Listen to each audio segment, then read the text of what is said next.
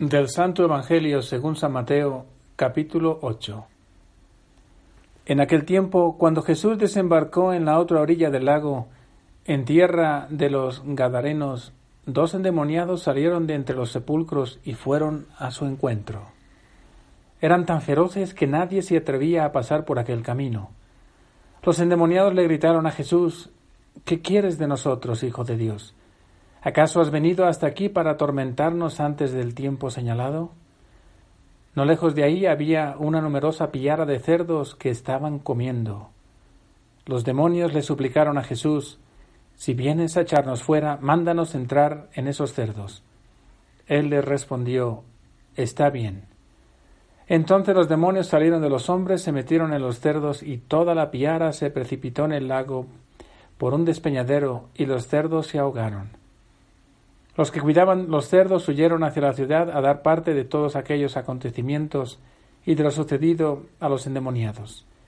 Entonces salió toda la gente de la ciudad al encuentro de Jesús, y al verlo le suplicaron que se fuera de su territorio.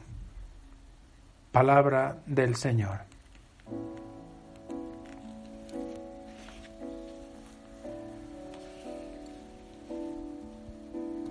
Tras cruzar a la otra orilla del lago, te salen al encuentro dos hombres que estaban poseídos.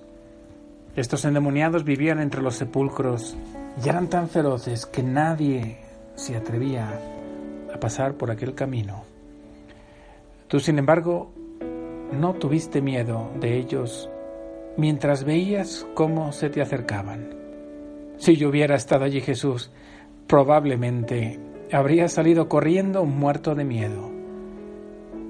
Es un mundo que desconozco, aunque sé que es real. El demonio está activo entre los hombres y algunos le abren la puerta. Debería tener miedo, pero a la vez tu presente y amistad me deberían dar paz, porque cuando tú estás conmigo y yo contigo, cuando vivo por la gracia esa amistad estrecha contigo, estoy literalmente poseído por Dios. ¿Qué puedo temer si tú estás en mí y yo en ti? Ni siquiera la fuerza del mal puede contigo, porque tú eres el creador de todo. Estando junto a ti, estoy bajo la protección total del escudo inmortal. Estos endemoniados te tenían tanto respeto y conocían tu autoridad que te pidieron que los enviases a una piara de cerdos que había en el lugar. Tú accediste a su petición. Y saliendo de los hombres entraron en los cerdos, y éstos se precipitaron en el lago por un despeñadero. Hasta los demonios te obedecen, Jesús. Todo está sometido a tu poder. Pero en el mundo en el que vivo parece al revés. La fuerza del mal, del demonio, van tomando más poder cada día. Como que nuestra libertad nos lleva a tomar malas elecciones. Y así va ganando terreno ante tu poder. Y que pronto se nos olvida que una palabra tuya es suficiente para mandar salir a cualquier demonio. La amistad contigo puede más que el poder del enemigo. Buscamos la felicidad en lo exótico, en lugares nuevos que sin embargo han sido contaminados por el mal. No te conocemos y por eso te abandonamos porque no nos convences no nos llenas porque ni siquiera te hemos dejado actuar en nuestra vida. Te vemos como un muro que limita nuestra libertad y preferimos vivir en un mundo amplio, sin límites, lleno de placer y de vacío. Elegirte a ti es ser poseído por tu amor y vivir en paz. Elegir el mal es vivir cada día buscando una dosis más para poder vivir en una felicidad aparente que en el fondo nos llena de tristeza y morimos ahogados, como esos cerdos. Ayúdame Jesús a descubrir la felicidad plena de tu amistad para que entres en mí y nunca me dejes.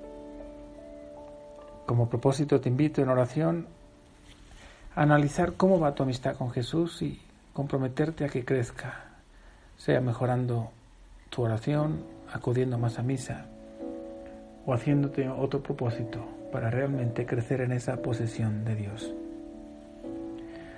Hoy quisiera pedir de un modo especial y les pido que se unan también a esta oración mía por todas aquellas personas que buscando algo espiritual se han encontrado cerca del poder del mal, han acudido a brujas, han vivido experiencias negativas de ese mundo espiritual, pero no el querido por Dios, sino ese otro mundo espiritual del mal.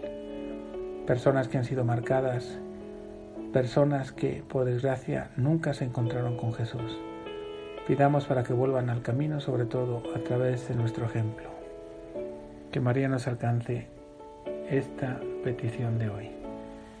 Y que la bendición de Dios Todopoderoso, Padre, Hijo y Espíritu Santo descienda sobre todos ustedes.